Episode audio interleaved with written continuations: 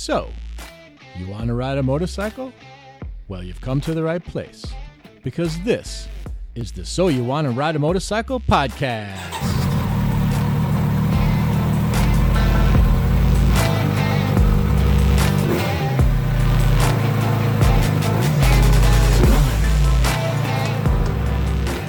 Hey, everybody, this is Chris Geis, host of the So You Want to Ride a Motorcycle podcast. Welcome to the uh, final edition of our Motorcycle Podcasters Challenge 2021 coverage. I'm here with most of the team tonight. Hopefully, the rest of the team will will join before we uh, before we end the recording. But uh, for anyone who doesn't know what the Motorcycle Podcasters Challenge or MPC is, you can listen to the prior two episodes we did, numbers 61 and 62, uh, where we talk a little bit more about what the challenge is all about and some of the rules and stuff. Maybe some of which we'll cover tonight. But uh, I guess uh, we'll get started with the usual beverages on hand. So, uh, Mr. Brian Honeycutt, you got anything uh, good tonight? Oh, just the same heretic chocolate hazelnut porter. Very nice. Gina, we may have to try that. Uh, yeah. that looks really good. It smells quite good. Gina, Gina is a huge, huge chocolate fan, so especially like Okay. dark, dark chocolates and stuff, and likes the porters and whatever. So yeah, we'll we'll, ch- we'll have to check that out. Uh, Jerry, how about yourself?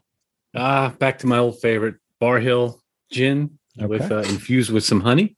Nice, nice. I, I like the hot rod T-shirt, by the way. There you go. Uh, hot rod garage, very nice. All yeah, right, yeah. cool.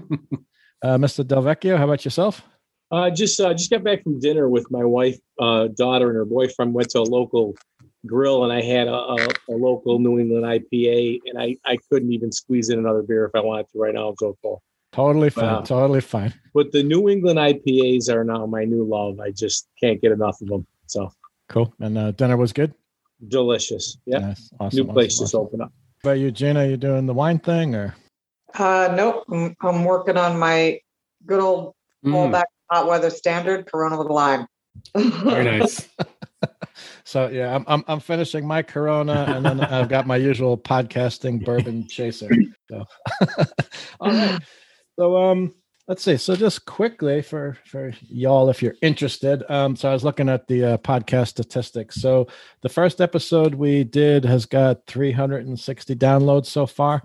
The most recent one is 236, and that will probably catch up. You know, they tend to there's like a spurt of activity when I release one, and then you know you kind of see week by week. You know the the numbers kind of go up. So, you know, hopefully that's a few hundred people that have learned about the MPC. And uh, I, I don't know if that I don't know if that's good or bad because I could see the admins getting inundated if there was like too many teams and too many riders. But um, I guess that's kind of their problem to to worry about. Um, and then uh, I thought I know some of you or maybe all of you got a chance to watch the uh, the final episode on the YouTube channel, right? That the MPC guys put together. But I thought we could just kind of go over the the results overall. So standings.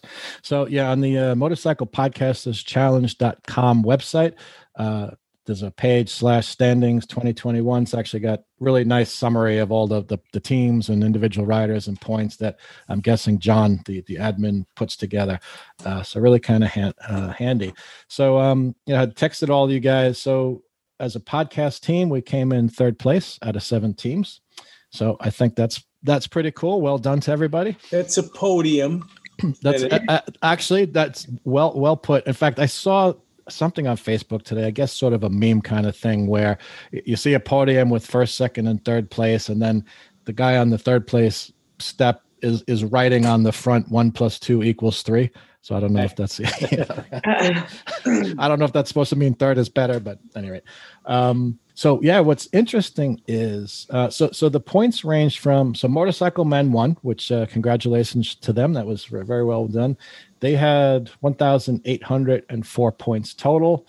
Seventeen points behind them, which is like a short little street, uh, was the Cootie Noofles. Which we did, did everyone learn what the Cootie Noofles like where that name came from? So it's evidently it, it it's a joke in their household, right? Because the team basically was Zion and his girlfriend and and his son, I believe. Um, and so they watch MotoGP, and I guess some years ago there was a Moto, I think it was a Moto Two rider. I, I forget what the guy's name was, but their best pronunciation was Cootie Noofle. I guess I guess he was from Denmark or something. So anyway, so they just started throwing this term around, so they decided to be the Cootie Noofles. Anyway, so so they had 1,787 points. Uh, we came in 18 points behind at 1,769, and then there's a big gap. Uh, fourth place team, which was Shoot for Last, which they, they didn't they didn't live true to their name, Hmm. but Shoot for Last came in fourth, and they were 212 points behind us. And then it went 15 points behind 142 264 um so anyway so I, I think that's pretty good. Third out of seven So, not, not bad. Chris, what, what what you're saying is if one of us would have gotten off our butts and grabbed a couple nicer streets, we You could, probably know, could have done this. it's kind of funny and it, it's kind of one of the things that i thought we could talk about tonight in in the way of you know just overall what our impression was of the MPC, and you know just suggestions for the MPC guys for you know for because they'll tweak the rules and things for next year um you know i know like one thing was right so the second week i did my california superbike school and i was like i didn't want to be hassled because you know i was away wednesday thursday right? And everything's got to be submitted thursday by midnight. And i didn't want to have a problem of driving home and maybe there's a problem and maybe i couldn't get an internet connection. So it's like let me just get everything submitted tuesday so it's all done before i go and i don't have to think about it you know? And then i think at least g4 and maybe brian i'm not sure ended up getting streets that were better than what we had what i submitted. I think four eight points like something like that but then you don't know with the challenge and the the letter doubling maybe it was more than that so i kind of look at it i go "Ah, i don't know did i cost the team the 18 points but uh yeah so you know whatever it, it is what it is right Yeah, I got off to a late start. Like the second week was my big one. And if I, you know, you you furnished us with that list and everything, and. I mean, had I jumped on that a little earlier, maybe you know, because my first week and my last week weren't that great, but but the second week I thought I did pretty good. Yeah, actually, our, our second week was the best, um, and I, I guess maybe largely because we lucked out on the letter, the you know the, the points value. Because I think I ended up going with Q for us. I figure that's a pretty high point. We like we had quite a few of them, and it was a pretty high points letter.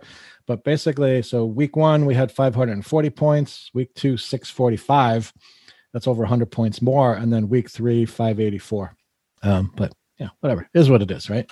Yeah. it's kind of cool to, to if you want to look at the statistics and then what's really cool uh, you look at the individual standings individual riders um, you know and with the exception of there were some people who joined the team who didn't get a chance to participate but of everyone who participated out of 32 3 4 5 6 7 out of 38 riders we're all in the top 20 and then uh, a, a bunch of a bunch of us were in the top 10 like uh, yeah, Brian, you were you were number ten. Glenn was number nine. G four was number seven. I just I just eked out Ted Kettler uh, Hmm. by forty three. Well, forty three points. That's not too bad. So yeah, I ended up in fourth, which was nice, and it kind of helped that they were willing to count the miles I did on the track at uh, when I was at California Superbike School. But uh, anyway, yeah, so that's kind of cool. I don't know, it's just a ton of fun. It's kind of interesting to see the see the points and whatnot. Um, any questions about that or comments about any of that? Besides from the dog? Yeah, I'm surprised how low the miles were. yeah, actually, good point, right? So that was cool because they listed out the Yeah, miles. Chris got three thousand. Yeah, so total mile. Yeah, so Zion had the most. No, he didn't. Okay. Sorry. So no, no, he didn't. Sorry, Zion won the individual competition. Right. Uh, but he had 2,033 miles. Chris Comley, who was second in the co- in the individual competition, had 2,506 miles, which was the tops. And then it kind of went all over the place. Uh, Stacy had 990. I had 1023. Ted had 813. Rob Flagg had 1372. You know, and et cetera. So. Um, Oh, I didn't see the miles on there. I must have missed that. Uh, yeah, it's on the when you look at the riders, the riders one, they have like the mileage points and then the total miles for the for the competition. Yeah. So um, yeah, cool. I forgot to get my miles, and I set my bike out on the uh, twisted road rental. So I had to call the guy, text the guy, and have him see the odometer. He was Okay. on- That's cool. it text text for the odometer. All So he put sixty miles on it, I think. Nice. Okay. What uh, what bike did you rent? The XR. Okay. Nice. Cool, cool, cool. All right. So um let me just jump over into my questions here.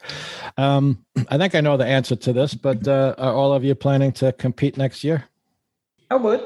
Yes. Yeah. Yeah, Jerry, you're in. Brian, you're in. John, you'd go for it. Yeah.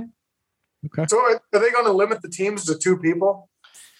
I don't know. There's a bunch of things we talked about, right? So I I put together like a little write up, just some of my thoughts, you know, based on this year's competition and uh, thoughts from previous years that I'm going to send to to John and to uh and to to Rich, and then uh yeah, I figured anything you guys want to you know come up with tonight that you want me to add, I'll kind of add you know throw in there, and you can you can email the you know the admins yourself if you want to. I mean, you know they're they're willing to take feedback and stuff from from everybody.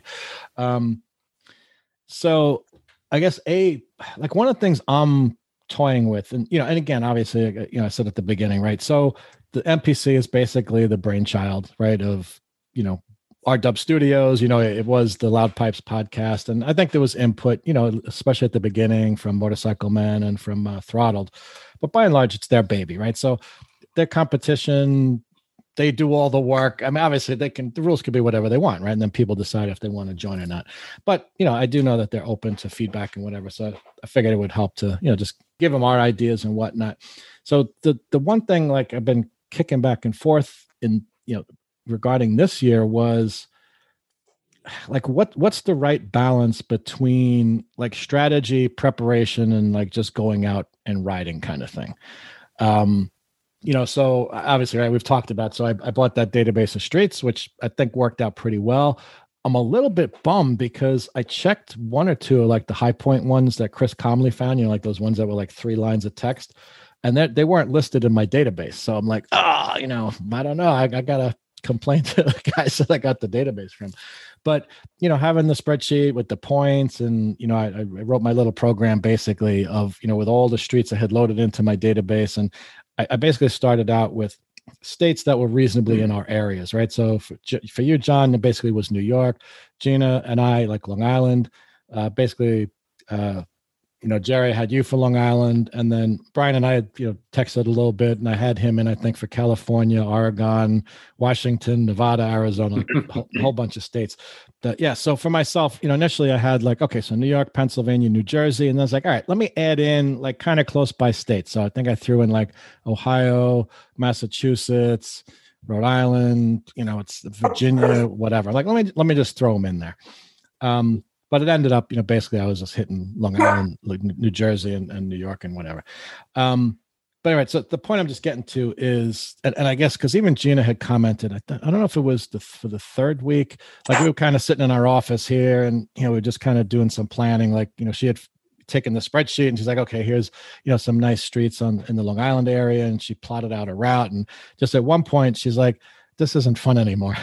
Like something like like it's just you know all the time that you spend and you you know you pick the streets and you plot them out and then you got to find you know are there signs and is the thing fully spelled out? And because if it's not fully spelled out i'm not going to get all the points right? That kind of thing. And and i had kind of a similar thing you know the third week. I was looking you know where could i get the max points? And i'm like you know what? I just like just time wise, yeah, I could go to Massachusetts and there's a high point one there, and I could go here and I could go there. But I was like, you know what? I'm okay. Knock out Virginia, knock out Massachusetts. You know, I basically stuck to like New York, New York, Pennsylvania, and Jersey. Um, and then I was like, you know what? I've done the Jersey thing so many times. I did it, you know, two years ago when we were doing the towns and whatever. And I love Pennsylvania, but I, you know, I don't ride enough in New York. So I'm like, let me let me just whatever. I'm going to plot out six streets that are pretty high points value, like in the New York area. All right. So the point I'm getting to, long in a long-winded way, is like what what's the trade-off for you guys versus, you know, to me, a big part of the MPC is about getting people out riding, exploring, finding new things. So if there are rules that you know require calculating points and strategizing and figuring out all that does it kind of detract somehow from the challenge i guess what's what's your thoughts on that well, you know, when, when you have to figure out the strategy, you, you're spending a lot of time on the computer kind of thing. Right. You know, where, and then at the end of the day, you only can do so much with what you have this week as far as distance. I mean, I, I would have loved to have gone to some of these further places, but, you know, just with people's schedules, right? So it depends on the week, right? So if if you're free this week, but someone's free in two weeks and, they miss it, right? So, you know, I do like the strategy part. I think it's important, you know, that you spend have to spend some time planning it, uh, as opposed to just willy nilly going out there riding. Uh, it makes it sort of somewhat a challenge, right?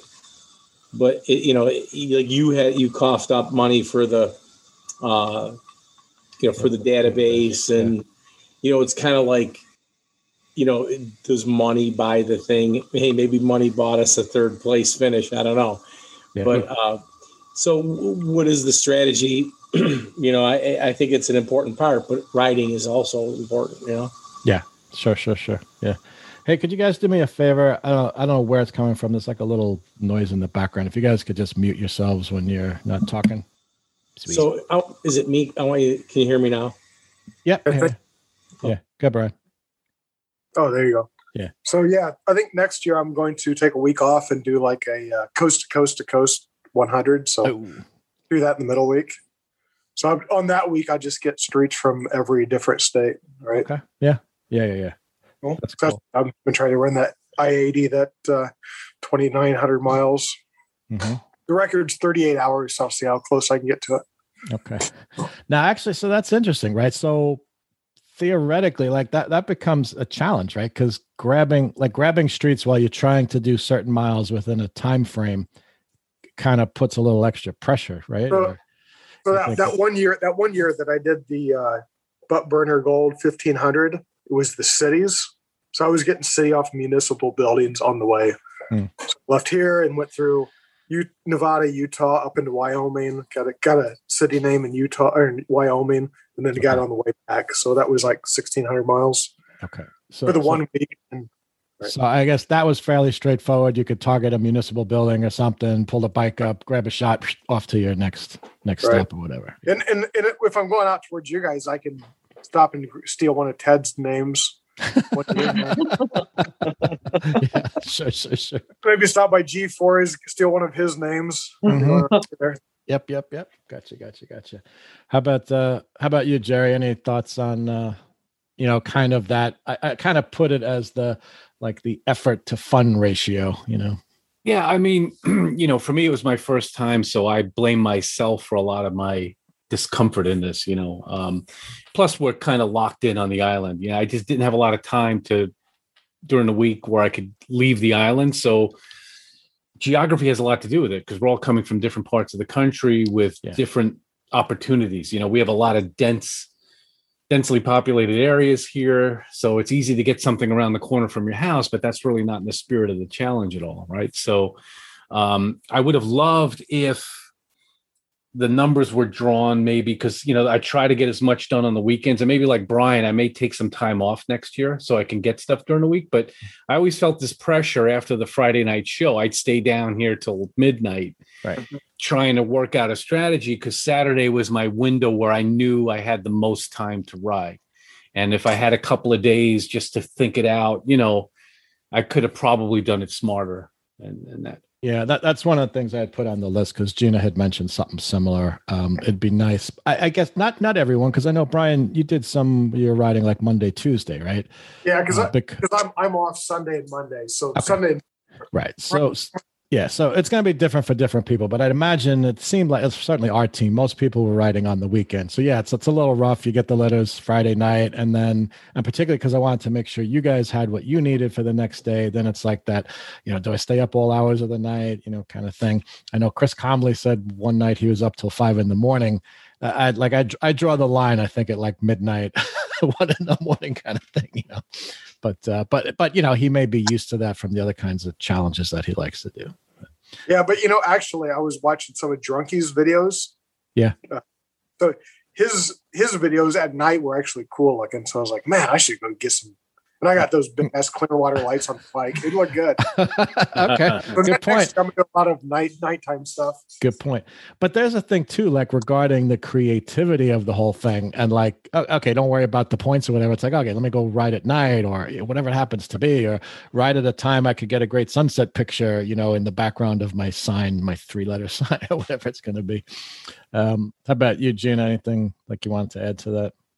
I mean, just what's already been said is is you know having them drawn on Friday night was horrible because we were up either all Friday night, you know, trying to find the streets and map it out, or getting up early Saturday morning, and then by the time, you know, I was so focused on the damn computer and looking up streets and everything else, I just needed to get the hell out of it. right. And go and go get the hell out and ride, right? Uh, yeah, it was like enough. Like that's what I meant. Like this isn't fun anymore. I just I just felt like glued to a computer screen, you know, for that length of time. Where if we got them earlier in the week, we had time to plot it out, you know, and then just enjoy the weekends and, and ride. And you know, I probably would have gone further and gotten more, you know, been more willing to go further and do more if we weren't spending the whole weekend trying to figure it out and then getting out. Mm, So yeah. yeah. having it earlier in the week would definitely have been more fun for Yeah. me. Okay. So so like in regards to that, um what do you guys think regarding like points and stuff like that? Like would would would it be better like and I don't know that they're gonna stick with streets, but let's just say for next year they stick with streets. You know, would it be better that it's like, okay, you know, here's the six letters, get a street for each letter. Like length doesn't matter. Like the, the points don't come from the letters in the name or the length of the name. It's just like find find streets that start with those letters. I Would mean, that make it more fun or not as challenging or I think it was G4 that said, you know, a lot of us were taking pictures from suburban neighborhoods, right? So Mm. unfortunately, out here, that's where the biggest points values were, and it wasn't much to see. But, you know, like the Montauk Lighthouse or the Jones Beach Tower, you know, if there was some less of an onus on that, right? Because you're going to maximize your points, but that may always not be the best ride or the most exciting video. Right. Um, Yeah. So yeah, definitely something that would mix it in. Because I said, you know, Brian had the most interesting statements in the first week of, "I'm going to take you on a tour of San. Francisco." Right. You know, and the challenge is important, but it's also having fun and showing you where I ride. That really caught me. Is you know something like that would be where I'd like to focus. You know. Mhm. yeah and and that's along those lines is kind of like one of the suggestions i had friday night was um you know let, let's do again if it's going to continue to be like things that are scored you know towns or streets or whatever um, where you may be concerned you know you're going to post it and then someone's going to see it and they're also going to grab it is to do like a private submission like so and it could be optional but you know if you want you just submit your streets or towns or whatever you know by email to the admin. You don't have to post it on facebook. You know and then the the comment was well yeah but then what about the interaction on the facebook page? And that was kind of my point too was it's like honestly I, I mean it's nice you know you see photos of people with their motorcycle in front of a street sign but that doesn't really interest me all that much i much prefer like what brian did right he went out around san francisco and got some cool pictures or you know you get to see you know like that's that's why i submitted photos you know, i went up did a loop in New York, and I was like, I, I just came across this stunning scene. I'm like, oh my god, this is awesome. I'm actually going to stop. I'm going to take the time to stop. I'm not going to worry that it's going to cost me five minutes or whatever, you know, because it's just a beautiful picture to post. Um, and then you know, so I ended up posting uh, posting that stuff, and then at the end of the week, I submitted my street signs. You know, Right. I, I did the same thing up at Lake Tahoe, you know. There was no I just like here's here's a shot of Lake Tahoe. So- Right. yeah, absolutely. So, And I think if, if you read Natalie's po- comment today or yesterday about, Mm. uh, she's like, oh, interesting idea. Get points of reference without a strategy. Hidden Yeah. point. right. Like that, that, that would actually be cool. That would actually be better. It's kind of like, uh, kind of like those rallies, right? Like certain destinations are worth a certain point. And I mean, we don't have the capability to go to the same destination, but a similar destination, right? A Mm. state park, an amusement park, uh, you know, I mean, something like that. Sure. Yeah. Would- yeah that- whatever. a waterfall. I mean, yeah, a tower, something. Yeah. Yeah, like the flash challenge was fun because Yeah. you know I found a nuclear power plant, you know, so that was kind of yeah. better than the street sign, you know. and, you- so and that- you didn't get was- arrested, so I didn't get arrested. it's pretty good. oh, that's cool.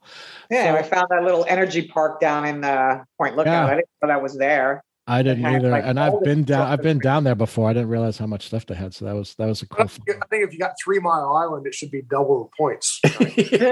yeah. So G4 could have got that on Harris. you could have got it. Yeah, right, right, right. Well, I say, you Um, know, the posting, you know, like I wasn't a big Facebook guy, Chris. You know, I told you I just Yeah. basically hadn't been on Facebook for years until this challenge. I had a lot of fun the first weekend when everybody was posting on that Saturday and I was out riding and you were texting me street names and I'm looking and I see other people posting. Oh. That was like an adrenaline rush, you know, uh, but not that everybody rides the same time the same day, but yeah, that was fun. I and I get it, you know, we don't necessarily have to show them what our points value is, but that social media interaction and and knowing that you're riding at the same time as, you know, 30 other people around the country, you know, was kind of cool. It was it was another dimension that I liked. That's a, that's a good point. Yeah, that's a good point. I mean, you know, one of the things I looked at with the points is like it is true. You know, there are places I've ridden to where what got me there was the high point value, right? Or like the you know the, the last challenge, the low point value. Um, you know, so it's like okay, so it's like okay, this is where I can get the high point street. So let me go there, and I might not have gone there otherwise. So there there is kind of that advantage, but I think it's outweighed by the other stuff we've talked about and I was kind of looking at it going, well, if my goal is riding to someplace I haven't been before, I could just as easily pull up Google Maps and close my eyes and you know spin my finger and touch something and go, I'm going to find a street there, you know, and it, and it could be just as interesting in terms of finding something new. Um, all right, so what one of the things I just kind of outlined is I was kind of thinking about it, you know, for for these guys is in terms of like the game and formulating the rules, I was kind of thinking of these bullet points as a way of evaluating whether to include a rule or not. Basically, you know, the idea basically what's what's the goal, what's the purpose of the whole thing. So I'm just curious if you guys have any additional ideas. So the first thing I put was, you know, does the rule reduce the amount of work for the admins? Yeah, because honestly, like this is something that they just do so we can all have fun, and it's awesome that they do it. But you know, personally, I'd rather have less burden on them than more, you know. So that's one thing. Um, does the rule reduce the amount of like admin work for the writers, right? Like which we kind of gone over, right? It's like I'd I'd rather, you know, like Gina was even saying, yeah, she might have spent an extra hour or two writing, you know, if it wasn't for the time invested into researching and finding signs on Google Maps, and, you know, all that kind of stuff. Um, do they increase the level of fun for everyone, which I think you know probably that's kind of the biggest thing right um do they reduce the possibility of different interpretations of a rule right so like when you get into these street signs right there's a lot of detailed rules because street signs are different in different jurisdictions and then you have to be very specific you know do you score the suffix? Do you score the direction at the beginning? If there's the name of the city does that count right? Um, whereas if it's just go to a street and prove you were there like if, if there's no like points then it just kind of simplifies it. Um, do the rules encourage more people to participate? Because that was kind of one of the initial things that the reason they started this was to get more people involved and involved in the podcast and motorcycling and whatever. Um, along those lines, do they get people out riding more, you know, as opposed to just doing admin work?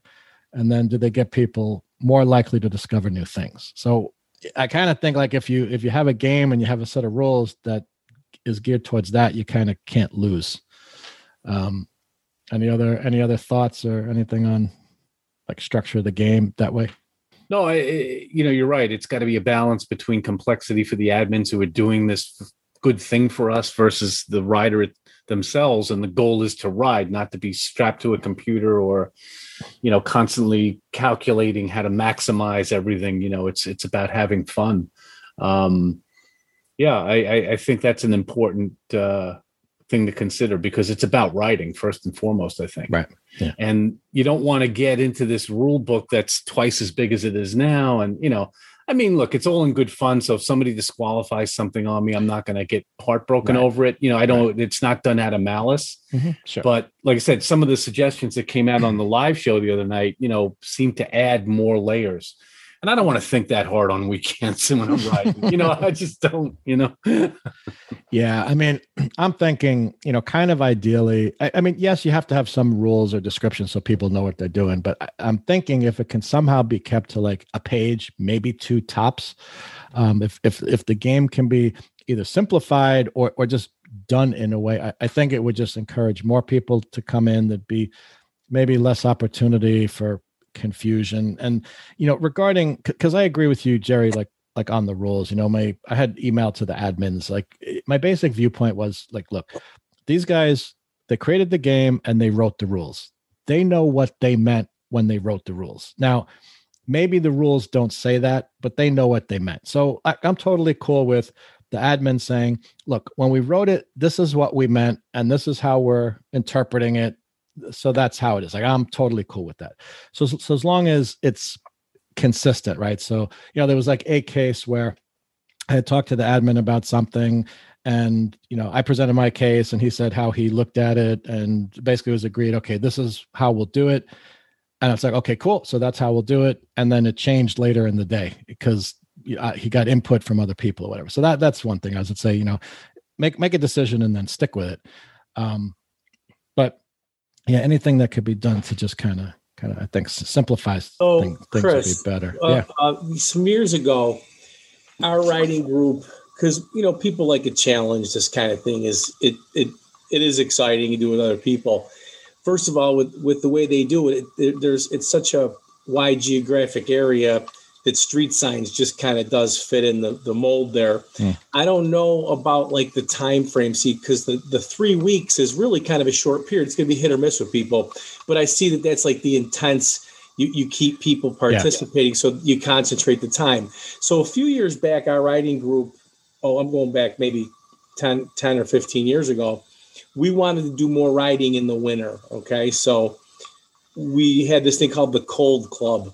And you, it, it originally started out with you just had a ride twice in the months of December, January, and February, and then you were a member of the cold club in our group, and then whoever had the most mileage sort of got the trophy, and then it got to be where well you know february could be too cold to get a ride in and so then we started looking at miles and that kind of thing. So i think we shrunk it down to just your your mileage between January 1st and, and February 28th. And and then we kind of got tired of it after about you know eight ten years and said you know enough of you know so we don't keep track as much anymore you know? Right right yeah. But it, it was easy you know it was simple. Okay yeah. you got to get your two rides in.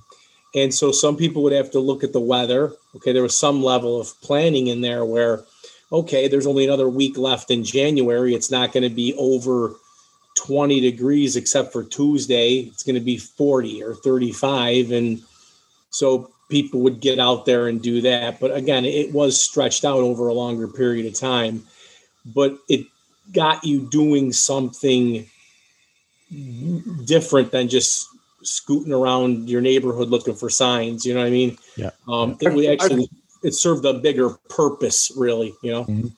So I've got an idea on that, John. So if you want to do something like that, we could do it in the group and keep it on Facebook, the MPC challenge, just just for us, right? Because that thing sits dormant all year. Yeah, that that that's a good point. Um, because that was something I had thought of too. And and again, I'm I'm not saying they should do this with the MPC, but it, it they they could like just move away from this three week intense thing and just have a page that every week or every couple weeks puts up a new challenge you know not not not a big thing with lots of complicated rules but just like hey the thing this week is uh find a beautiful park uh, you know and take photos and your motorcycle next to a waterfall or something or whatever it happened to be right and then you know there's like no points per se. You know, maybe there's some kind of acknowledgement of how many you do in a year or something, but just kind of simple, like no points. You know, it's just a oh, goes for the week kind of thing. You see people's pictures, there's interaction throughout the year. Yeah, it could be possible. But like, I think, I think like you hmm. did the tr- did the track day class during the thing. That yeah. that should be points, right? I think if you do a, I got miles. So if you, if you do a if you do a simple saddle sore one thousand, a mm. simple mm. saddle saddle sore one thousand should be worth a certain amount of points. Like like so, easy stuff like that. An MSF class, uh, whatever. Any type mm-hmm. of class during this challenge should be cleaning your chain.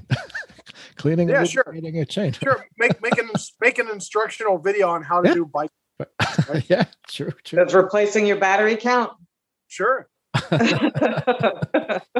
I, I, tell you, Rich and John are going to hate us when they listen to this, but, um, I think it, even, I think it's all good ideas. But even that's something you can do.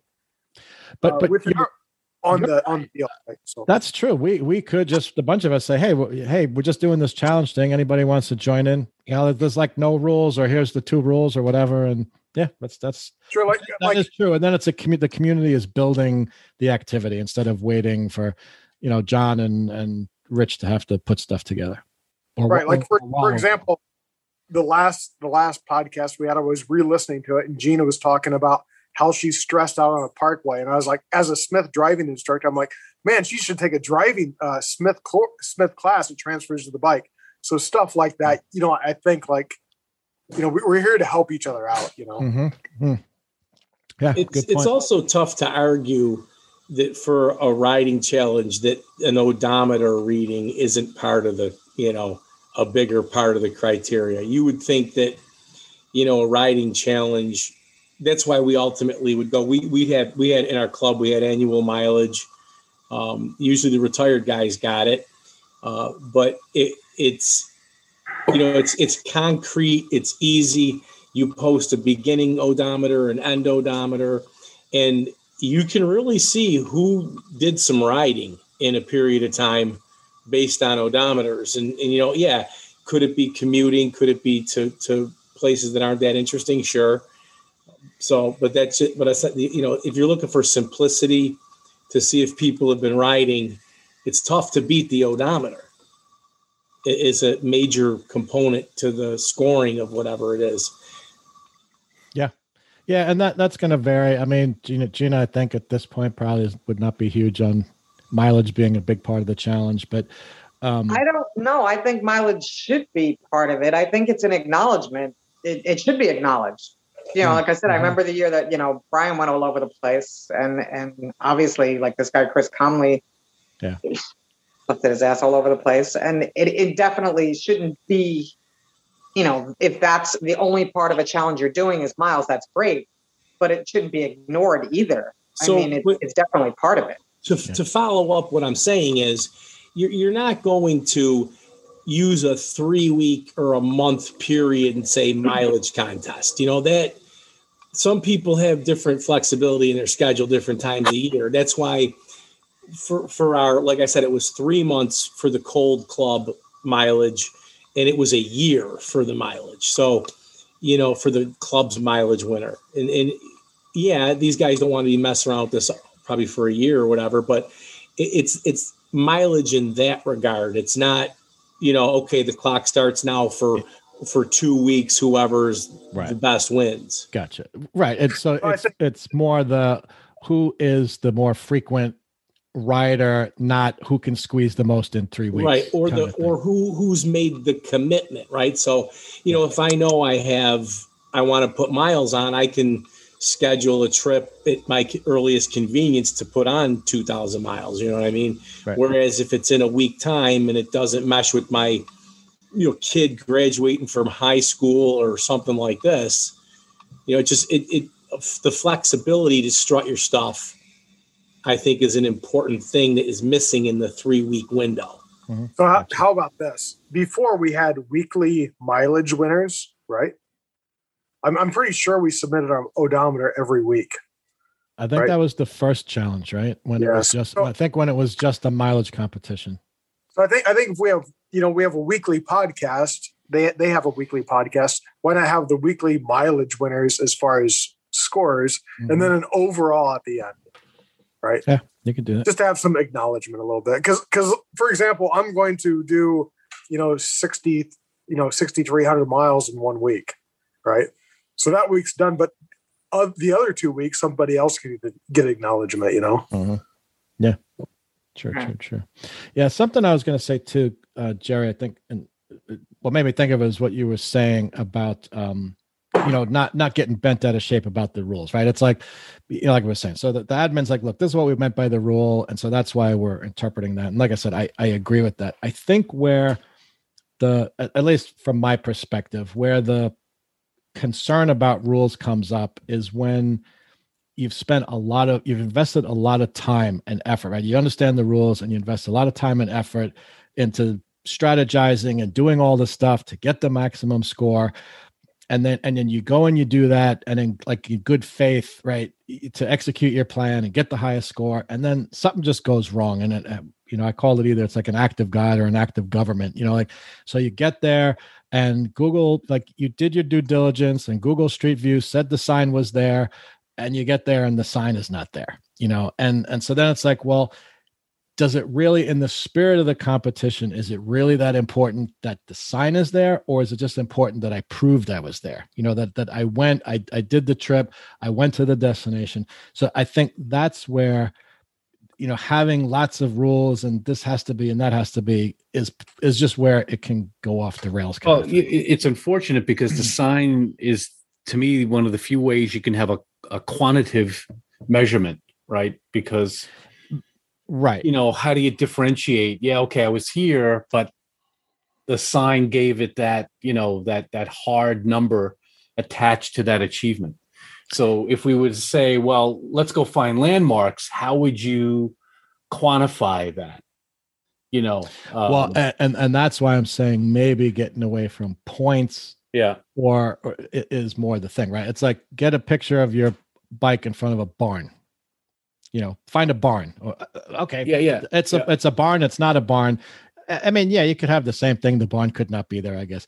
But you know the first thing is either you know you just go so you know like you take a photograph and if it's enabled on your phone you have a geotag right? So the you know the pic the photo says you were there at the location. Or you know it's like you take a photo and everything is exactly like you see on Google Maps, except the sign is different. I think that's acceptable proof um, that, that you were there. You know. Well, what if you did this? What, what if you did something like this? So, like, what if you started a race across the country, like with passing the baton kind of thing? So, you could start in Long Island and then meet me somewhere, and then I pass it to the next guy.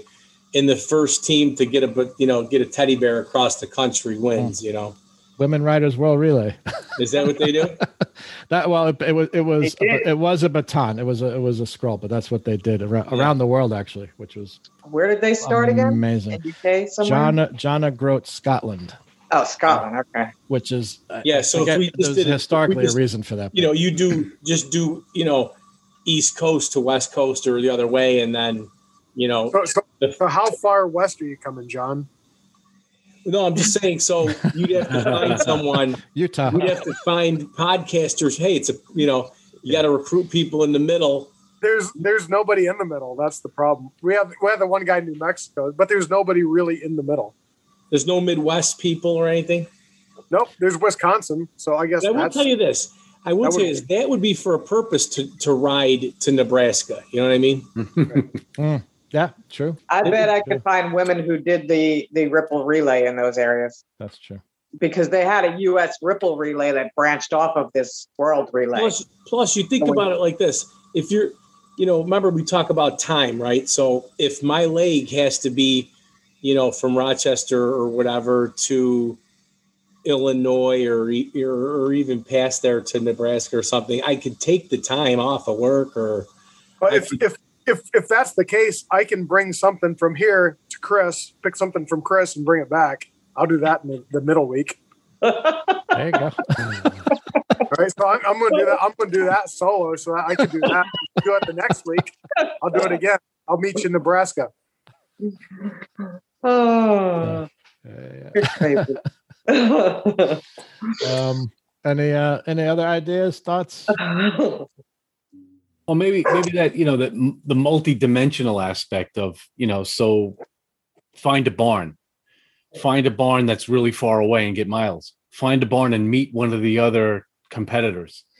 You know that you could yeah. layer it maybe. You know yeah. so yeah, you could take the easy out and find a barn in Setauket around the corner, but you know give it the point values come with the complexity or maybe the elements you know that are mm-hmm. associated with it. Right. Something right, like that. Right. Right. Okay. So it's more the like the the complexity or the deepness is in what you do, right? Not, not the scoring and figuring out the points and exactly. But maybe yeah, so you'd have a matrix kind of, of different things you could do to increase the value of it, and you do as much as you can, you know. Um, but yeah, you're not sitting there calculating, you know, how many, you know, it's not a specific point value associated to a letter. It's more event driven and yeah. you could layer the challenge a little bit like that. So, mm-hmm. yeah. right, the mapping it out part isn't the part that you know I said like wasn't fun for me. It was Yep. the point value part of it. Like I enjoyed the mapping it out. Once I knew my streets, it's like okay, let me mm. map this out and do that. That's fine. So like you said, if you know, it was mm-hmm. like well, find a barn here, you know, in this town, and add points if it's further, or add points if it's this. That to me would be ideal. You know, it Yeah. would it would always add some level of complexity for the more advanced rider or the not, but you're still, you know, challenging yourself to whatever degree. Yep, yep. yep. Well, if you if you think about the thing that's going to be interesting for most people, and I think I gave you some feedback about like podcast direction, maybe do the Mhm. things that you're Yeah. doing. Yep. Um, maybe like a three to five minute travel log or something of your ride, because you know I did probably 500 miles, five or 600 miles uh, on my other bike with riding buddies, uh, you know, on interesting rides you know, that were a different different motorcycle and it, it didn't come into the challenge at all.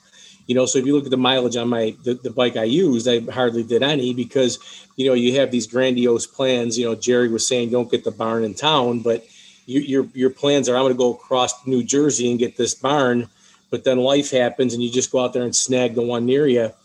Whereas, you know, maybe posting you know, people vote on the travel log of the week or something like Mm. that. A, you know, a Mhm. three to five minute, not nothing that's going to really be too time consuming for Right. either end. But you know, I did go to some, you know, some some other pretty neat places. I mean, I took American Super Camp the day after uh, I was in Delaware uh, doing that when you were uh, at, at your uh, Yeah, California Super- Superbike Superbike, days. yeah. You know, the weekend when you got home, I just left Yeah. to go to mine, and so you know we're doing cool things as as riders, and so maybe you know why why break off from that vibe of doing the things we want to do because while it was fun participating in the challenge you know like we've all said so many times you know just stopping to get a street sign people look at you weird i mean i, I went and got the quaker meeting house road like the one you got yeah, yeah. Which was out which was place. funny.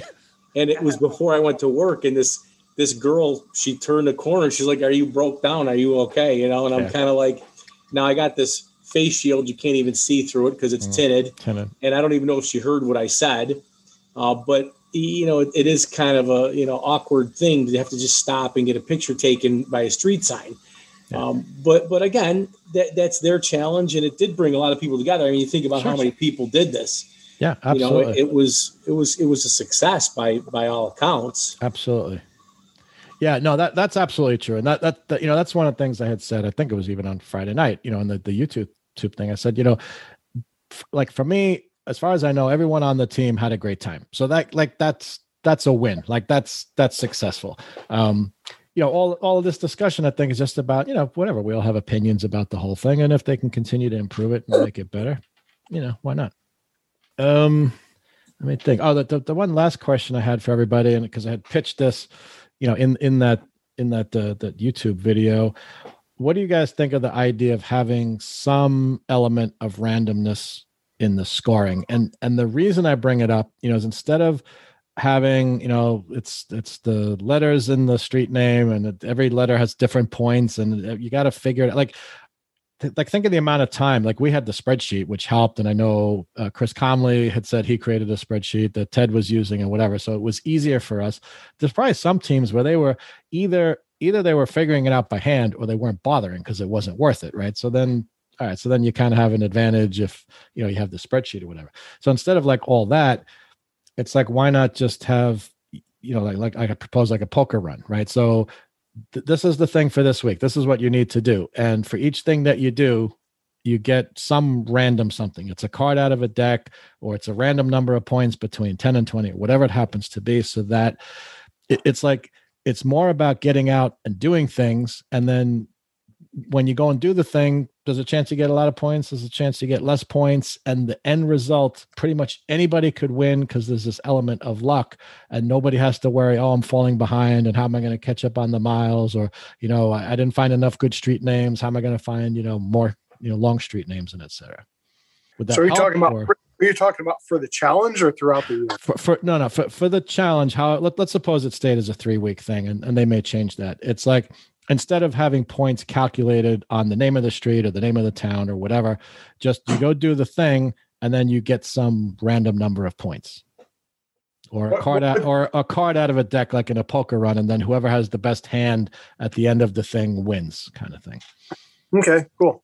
What would the thing be? Uh, what? Which thing? The The challenge for the week? oh, oh, I don't know. Find a barn, you know, find a waterfall, state park. I like I like Jerry's idea. I, I I think it would be really cool. Like meet up with someone from another team. Mm. Oh, that, that, Stuff that, like was that. really cool. like and that i mean in terms of you know wanting to like get co- cooperation or cross pollination or whatever you know that would be really cool you know go meet chris comley over in wherever I still think there should be some sort of acknowledgement, like for mileage, though. Even if it's just completely Sure. random as far as points go, the you know it It's still shows stuff. the amount of effort Sure. that someone is willing to put in, and you know how far they're willing to go for it. Like Mhm. you said, you There- could just there- easily go around the block, and it's, it's not so much of a challenge at that point. yeah, Yeah, there, there there already is, but I think we should do it every week, right? Every week challenge, every week mileage, and then uh, the end mileage. Yeah, but to Gina's point, I think that's good because even if you d- if you did a random thing and you could try to level the playing field and put a sense of mystery in it, you know, you don't know. But for people that really want to try to get a little edge, you give them that ability through mileage, which is makes them ride, right? So that's Yeah. kind of the the, Yeah. the X factor in the whole thing. All right. Plus, it gives the incentive for Chris and Gina to ride to Gettysburg, right? On the interstate, yeah. Oh yeah. Oh, and throw, just do it in December too. That would just make it perfect for me. well in hawaii Yeah. all right december, Hawaii, yeah. december in hawaii You guys don't ride in the middle of the winter? Come on. i i oh, do she's not big on it but yeah I i'm, think I'm, i I'm went the- out Christmas Day one time, but I think it was like some fluke for Christmas Day that it was, you know, Warm. 55 nice- degrees or something. Like, yeah Yeah. yeah and I mean that's why we keep the bikes on the road. Like we don't winterize them because Yeah. there, there was enough warm days that you know Gina wanted to ride, so we'd ride together. And then you know I invested in the heated gear and whatever. So like I'll go ride in thirty degree weather. Uh, not, not, although it's it's kind of funny. This last winter, not not so much. It was like I'd go outside. It's like yeah, it's kind of cold. I'm go do something else. I think Wouldn't it be- 40 is my limit. I, I really can't see me out there below 40, 45 even. 30 I'll do, but not for long. Yeah. E- even and even 40 like it's funny like the i think it was the first week of the challenge when i went down to jersey it was kind of pretty cool that weekend so i think i left it was like 40 degrees and uh in the morning and then uh, this was like out of curiosity i looked at a wind chill chart and like it's 60 miles an hour it's like effectively 25 degrees Mhm. so and that that's if you're doing 60 miles an hour so you know, it just gets worse from there Yeah, the, the coldest I've done is 19 degrees going up to uh, up That's- to Tahoe to go skiing. So I went up Mhm. there on the bike to go Oh, skiing. no, no, that's Nice. That's that's very cool like, That- that's very like- cool like, yeah, I don't Great. have a chance, so I'll deal with it. Did did you carry the skis on the bike, or you someone else had the skis? Or you? No, I, I rented them when I got it there, but I did ride Gotcha. my my uh, Aerostich. So Yeah. I skied in my Aerostich. So Yeah, I don't, I don't know. Um, you probably saw Brian, right? Brian, uh, Greg White is doing that Greg's ride to the races thing. Yep. You've been right. He's on the on the the multistrada, and he actually he showed a video. He originally had it set up where he was going to carry his boat case like Right. on, on the back of the motorcycle. It was kind of kind of interesting. So you could you could put like a ski rack or something on the back. sure, guys, you, you've seen the bike racks, right? They're, Yeah, they're I mean I've seen guys with surfboards. You know. Um, Yeah. yeah. Yeah. Yeah. Yeah. There's a there's a picture of a guy on Hmm. the GSA with a deer on the top case. Oh, oh, jeez! Wow. A small. How many point deer? It was big. It's like a ten point. And then he's got his. I think he shot it with a bow up in Michigan, but that's up. on- You'll you can if you look at you'll find it. But That's that's crazy. Yeah. that's crazy. All right, cool. So uh, I guess we could wrap it down. We're about an hour into it. Um, any f- last comments or anything regarding rules, MPC? Other than that, we had a ton of fun and we'd like to do it again. you know, I just want to say thanks for inviting me to do it. I Oh, my probably pleasure. wouldn't have, I wouldn't have jumped probably without you asking uh, to do it. And you know, it, I know it was a lot of work. You have some expense involved there, and you know, it, it just once you kind of decide you're going to do it, it's kind of like, well, now I got to rally the the troops, you know. And I, I think you did a great job of doing that. I just want to say thanks for including me, and oh, thank you. Yeah. you know, uh, inviting me to do it. Because it Absolutely. was, you know, yeah, I mean, it was it was just a different kind of experience, and you know, in life, some are better, some are worse, some are in the middle, some are this and that, and it was it was nice bonding with the crew here, and uh, Yeah, it was interesting, and, and you could blame it on G4 too, because you know, last actually last not last year, but the prior right 2019, the when the last time they ran the challenge, I thought of doing it under my podcast, and then I forget exactly the reasoning, but I, I ended up doing it under throttled, uh, which was cool, which was great.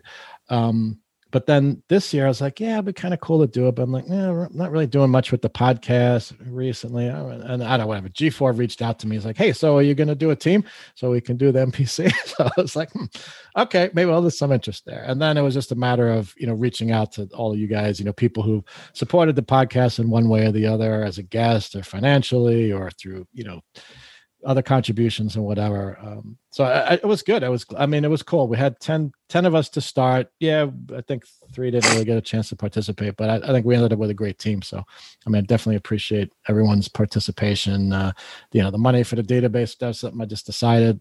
uh, Whatever. I, I just want the best chance at this we can get, but whatever, no big deal. But uh, yeah, I had, I had a ton of fun. You know, it was it was fun putting the little spreadsheets together and everything. So, and, and for me, I'll say, first of all, thanks to have John Del Vecchio. I remember listening to his early podcast when he was on the V-Strom doing his uh, Bun Burner Gold 1500 and he failed. Like, I was like, I'm going to do it. Anyways. Right? So, and if you, any of you guys haven't listened to his podcast, they're still, they're pretty good. Like, so- well, those, those are pretty old podcasts, and I listened Yep. to them, and the, the sound quality is just terrible. yeah. I mean, the, the, the point, the point still gets across, right? And what Yeah. you're doing now with your, uh, Yeah. with Yeah. your, Corner and confidence. is with your awesome. corner and confidence and your, your driving stuff. So it's, it doesn't go without acknowledgement. Right. Right. Yeah, like, but those those were really those are really uh, good rides. I I mean, I kind of took, I got off that train, you know, of the of the the iron butt stuff, you know, after a while. I mean, I did three rides. You know, I did. I mean, I did. My first saddle sore was on a Suzuki Savage 650 right. Right. like a 90 mile range on the tank. And it was, as a matter of fact, it's just an interesting thing you say about that. In the, I think it was 03 or 04, I did my first saddle sore on that Suzuki Savage because I was like in a group online and someone said they did. I said, "Oh, what's this?" I ended up doing a combination with the uh, the AMA had a challenge go to the smallest zip code in each in three states. So I chose Teterboro, New Jersey, uh, Farmington, Delaware, and uh, Centralia, Pennsylvania. And I'm going back to Centra- Centralia like I think next week. It's like a ghost town. You got to check it out. But um, I never thought I'd ever be back in Delaware again. And Danny Walker's uh, super camp uh, is literally a half a mile from the picture that I t- that I took that I had to take in Farmington, Delaware, and it was just it, I couldn't believe that like I was back there again because to get down to you know to the to the middle of Delaware it's not easy. You got to be going there. You're not like passing through. So I thought that was really kind of full circle. That was like 17 years ago or something like that. So um, I, I saw a lot of great stuff on those rides. And Brian, if you're doing like your iron butt things, you know what I'm talking about. I mean, it's like, Yeah. So, it's it's kind of funny after listening to your failure of the butt burning gold 1500. I had no idea about the IBA, so I was my first thing was going to be a Bun Burner Gold, even though I didn't even read that it doesn't qualify because you haven't done the initial one. So I was going to go to Wyoming. I got to Nevada. I got to Tahoe, and it was pouring rain like sleet. And uh, what do you do? You can't stop. There's no place Yeah. to stop. So it was sleet and hail. And then I got into Reno. It dried out. And then halfway across Nevada, it was pouring, pouring down so much that the freeway was shut down. I was just defeated, right? So like I rode back Highway 50. It was pitch black. Didn't have any auxiliary lights. Almost hit a deer. Crashed the bike in deep gravel on Highway 50. Right. God, I did a thousand thirty-three miles in 22 hours, which which is okay, but like all the stuff that went wrong, it was like, man, this is ridiculous. You know, just poor planning, poor thinking things out. But I mean, this j- just to put things in perspective the first saddle sore i did on that savage i did with mapquest maps printed in my map case. So you want to talk about getting lost.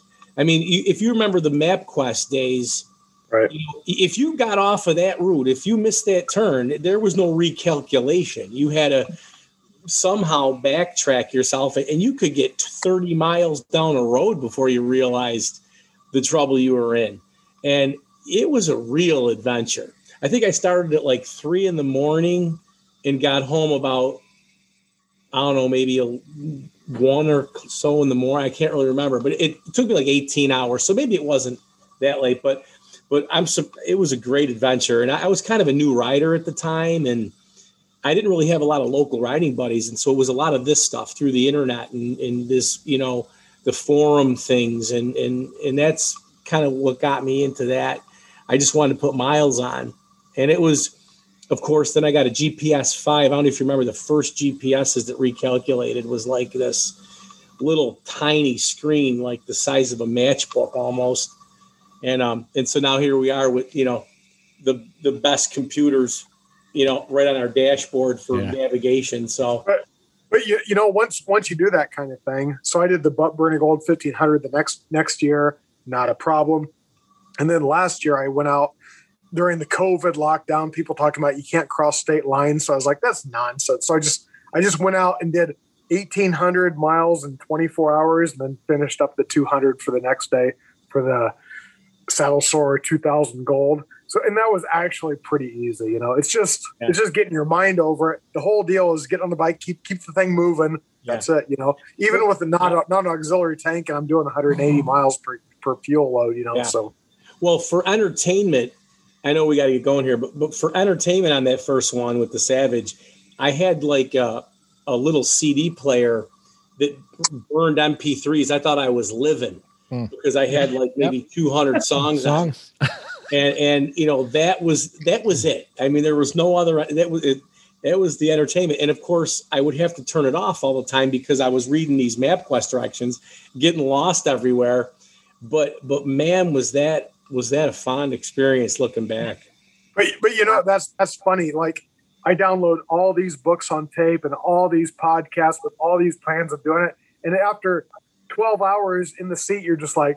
I'm tired of listening to anything. Just turn Yeah. everything off and just listen to listen to The ambient engine. noise. Um, so yeah for, for 12 hours. Yeah, yeah, yeah yeah. Oh, that's cool. good stuff Actually, I, I guess we'll have to do another episode. Maybe you guys, but we should do one because I, I really, I'm, I'm not up on long distance riding and stuff. So that's that's an area I need to learn about. So maybe we'll have to do an episode on that. But uh, you can sure see a lot of stuff in a small amount of time.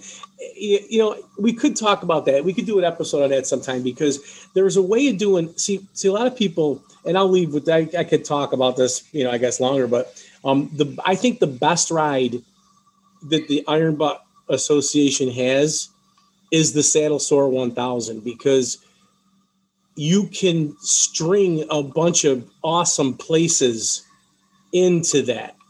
Whereas if you're trying to do like some of these longer rides, you just have to do it on a slab. pound, pound the miles. But, but you can also with the Saddle Sore 1000, you can actually plan a destination, get a hotel room, sleep the night, and come back and still still have enough time to do it. You can, huh? Yeah, I never heard anybody doing that, but they do that, huh?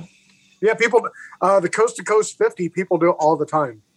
Cool. So from uh, San Diego to Jacksonville is what it's like 2,200 miles. So people stop in like uh, just on the other side of Houston and sleep for eight hours and have enough time to actually complete it. Really, get it done. Yep. yep sleep. I like that idea.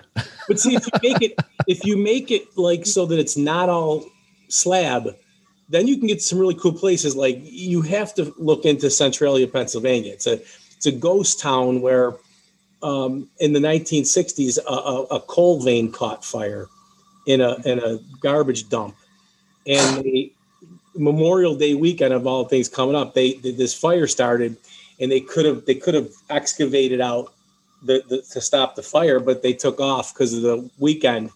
The coal vein just kept growing, and it, it burnt Right. them out of the, the whole town.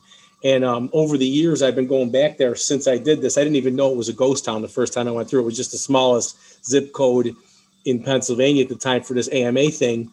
And over the years since then, I've seen it uh, really go from at least something where someone took care of the town. This guy was squatting in a, his parents' house till they finally kicked him out. But he used to mow the lawns, and they had a, like this veterans memorial that was really beautiful. Um, and now it's really just empty streets. So it's kind of an interesting place to go and just kind of see what, what a modern day ghost town looks like. And I I discovered it on that ride. So. Oh, so one more thing before I get out of here. Any of you guys that want to come out to California, you guys, you can come here, stay here for free. I've got an extra bike for you. You can ride the XR. So I want to put that offer out to you guys. Awesome. Oh, thank you. Okay. That's, All right, that's how's, greatly how's appreciated. tomorrow, how's tomorrow at noon? Let, us book our tickets now. Sounds good. All right, No, guys, that- thanks. that's awesome. Really. That's awesome, Brian. All right, John. Thanks a lot, man.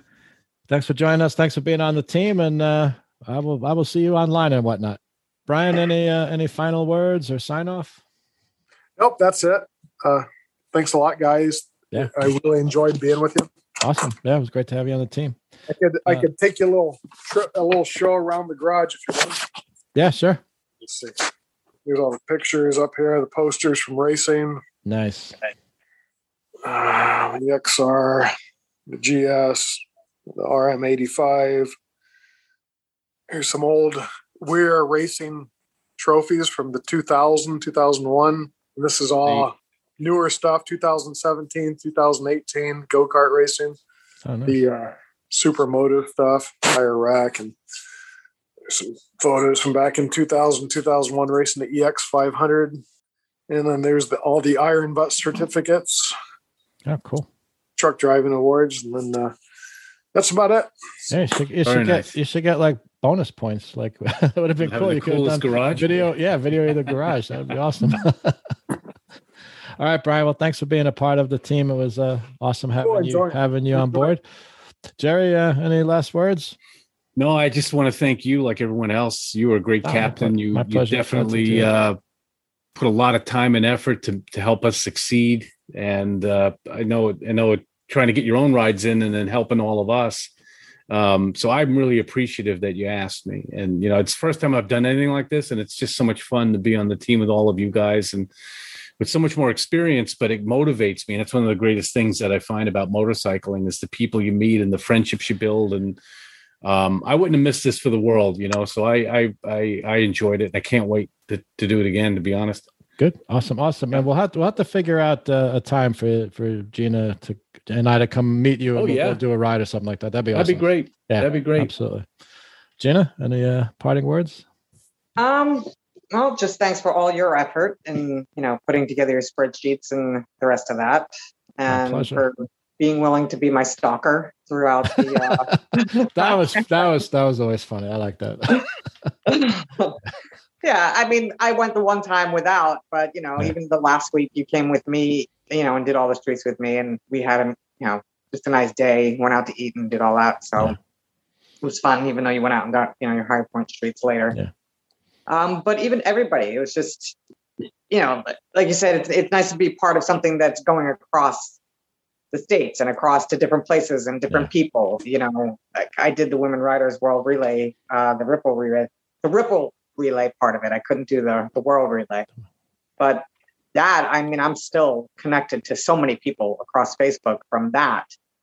And like you said, be, you know, participating with people who are doing the same thing in different states, and it's it just it expands your energy. I guess I don't know how else to communicate it, Yeah. but it's I just like being part of it and you know being part of this group where everybody is and and what we're doing at the same time and having fun doing it. And I look forward to meeting everybody at some point in time and Mhm. learning from them. Like I said, my skills definitely need work. Brian, I would love to you know go out on a highway with you if you want to help me with that. And I plan on Yeah, uh, come, come out. I mean, you know, I'm a Smith driving instructor for big trucks, and that translates to motorcycles. Believe it or not, like like I worked with Larry a little bit, and I'm like, okay, how far are you looking down the road? He's like, the car in front of me, and I was like, no, no, no, you need to look 15 seconds down the road. Well, how can I if there's a car in front of you? And I was like, if the car is that close, back off. You know, Yeah. you should be following four seconds between the car in front of you, so you can look down the freeway, right? And you can catch that car out of your peripheral. He's like, well, this is just weird. And I'm like, I know it's weird because you're driving, you're driving behind the guy in front of you and you're looking at him. Like this is that to me, that's a scary concept of of relying on the person in front of me to navigate for me. It's so you can back off and actually look 15 seconds down mm. the road. And that's the great thing about living in California where you're splitting lanes, right? You're not you're not committed to a lane and you're looking 15 seconds down the road between the lanes, right? So but again, all this stuff, you know, and I, I would love I love to help people out with their their driving, riding, you know. So mm. oh, Cool, cool. Man, well, Yeah. that's- that's Well, I appreciate that, and I definitely am going to be, you know, looking into uh to John's corner confidence as well, and because that that's my But- weakest areas is my Also- speed my cornering. So also a Smith driving mhm. class, right? Because they'll te- they'll teach you the Smith system, which which will actually work on your motorcycle, right? Four Okay. second following distance, looking 15 seconds down the road, scanning your mirrors every five to eight seconds. This is what you got to do on your motorcycle, anyways, right? right, And Right. So all that is it's space cushion driving. Right. So when, when people when I drive and I'm demonstrating driving, people are like, well, there's a big space in front of you. Somebody's gonna cut in there. Okay, well, that's fine. I'll back off a little bit more. We'll eventually be going backwards. Okay, you count how many vehicles get in front of me, and then we'll at the end of the day, we'll figure it out. And it comes up to about 12 seconds. Hmm. Right. So it's a lot, lot relaxed, more relaxing driving, having that space cushion in front of you. Right. Mhm. You're you're still going the same speed. It's not speed that's the problem, it's space. Space Yeah. is the problem. You know, and motorcyclists believe that they can stop faster than cars. That's completely not true. You have a lot less contact patch per weight, right? Yeah. So you have a lot less stopping capability than a car. But people drive one second, like on the bumper, right? You, you don't see on the interstate, you don't see two cars crash. It's usually three or four, right? Yeah. Because people are following too close. Right. Right. I mean, I live in California. The driving conditions are perfect every day. And there's multiple crashes, multiple fatalities every day out on the roads because people are too damn close. Yeah. Right. Yep, yep, yep. Yeah. all right. Cool, cool, well, cool. I'll have to check that out. like I said, it was fun with everybody, and I look forward to seeing everybody again next year and having more fun. Good. Awesome. Awesome. Yeah. So thank you to everyone on the team. I had a ton of fun. It was, uh, it was fun being the team captain and uh, seeing everybody out there riding and posting photos and whatever. So thank you for that. And uh, hopefully we'll do this again next year. Hope to have everybody back on the team. Uh, and also I want to give a thanks, thank you to Richard Warfield Jr. and John Miracle, you know, MPCs, RW Studios, who make this whole MPC thing possible. So greatly appreciated. And uh, anyone that wants to contact me, just uh, email me at so you want to ride at yahoo.com or just go to my website, so you want to ride a motorcycle.com. Uh, I don't know if this episode's going to go out in time for this to even matter, but uh, this Wednesday I'm going to have Greg White from Greg's Garage TV. Uh, and he's also uh, one of the, one of the main TV announcers for Moto America. So I'm going to have him as a guest. We're going to be doing a Facebook Live, so definitely tune in and check that out. So thank you everyone for listening, uh, and just remember, whatever you do, it's always time to ride. Good night, everybody.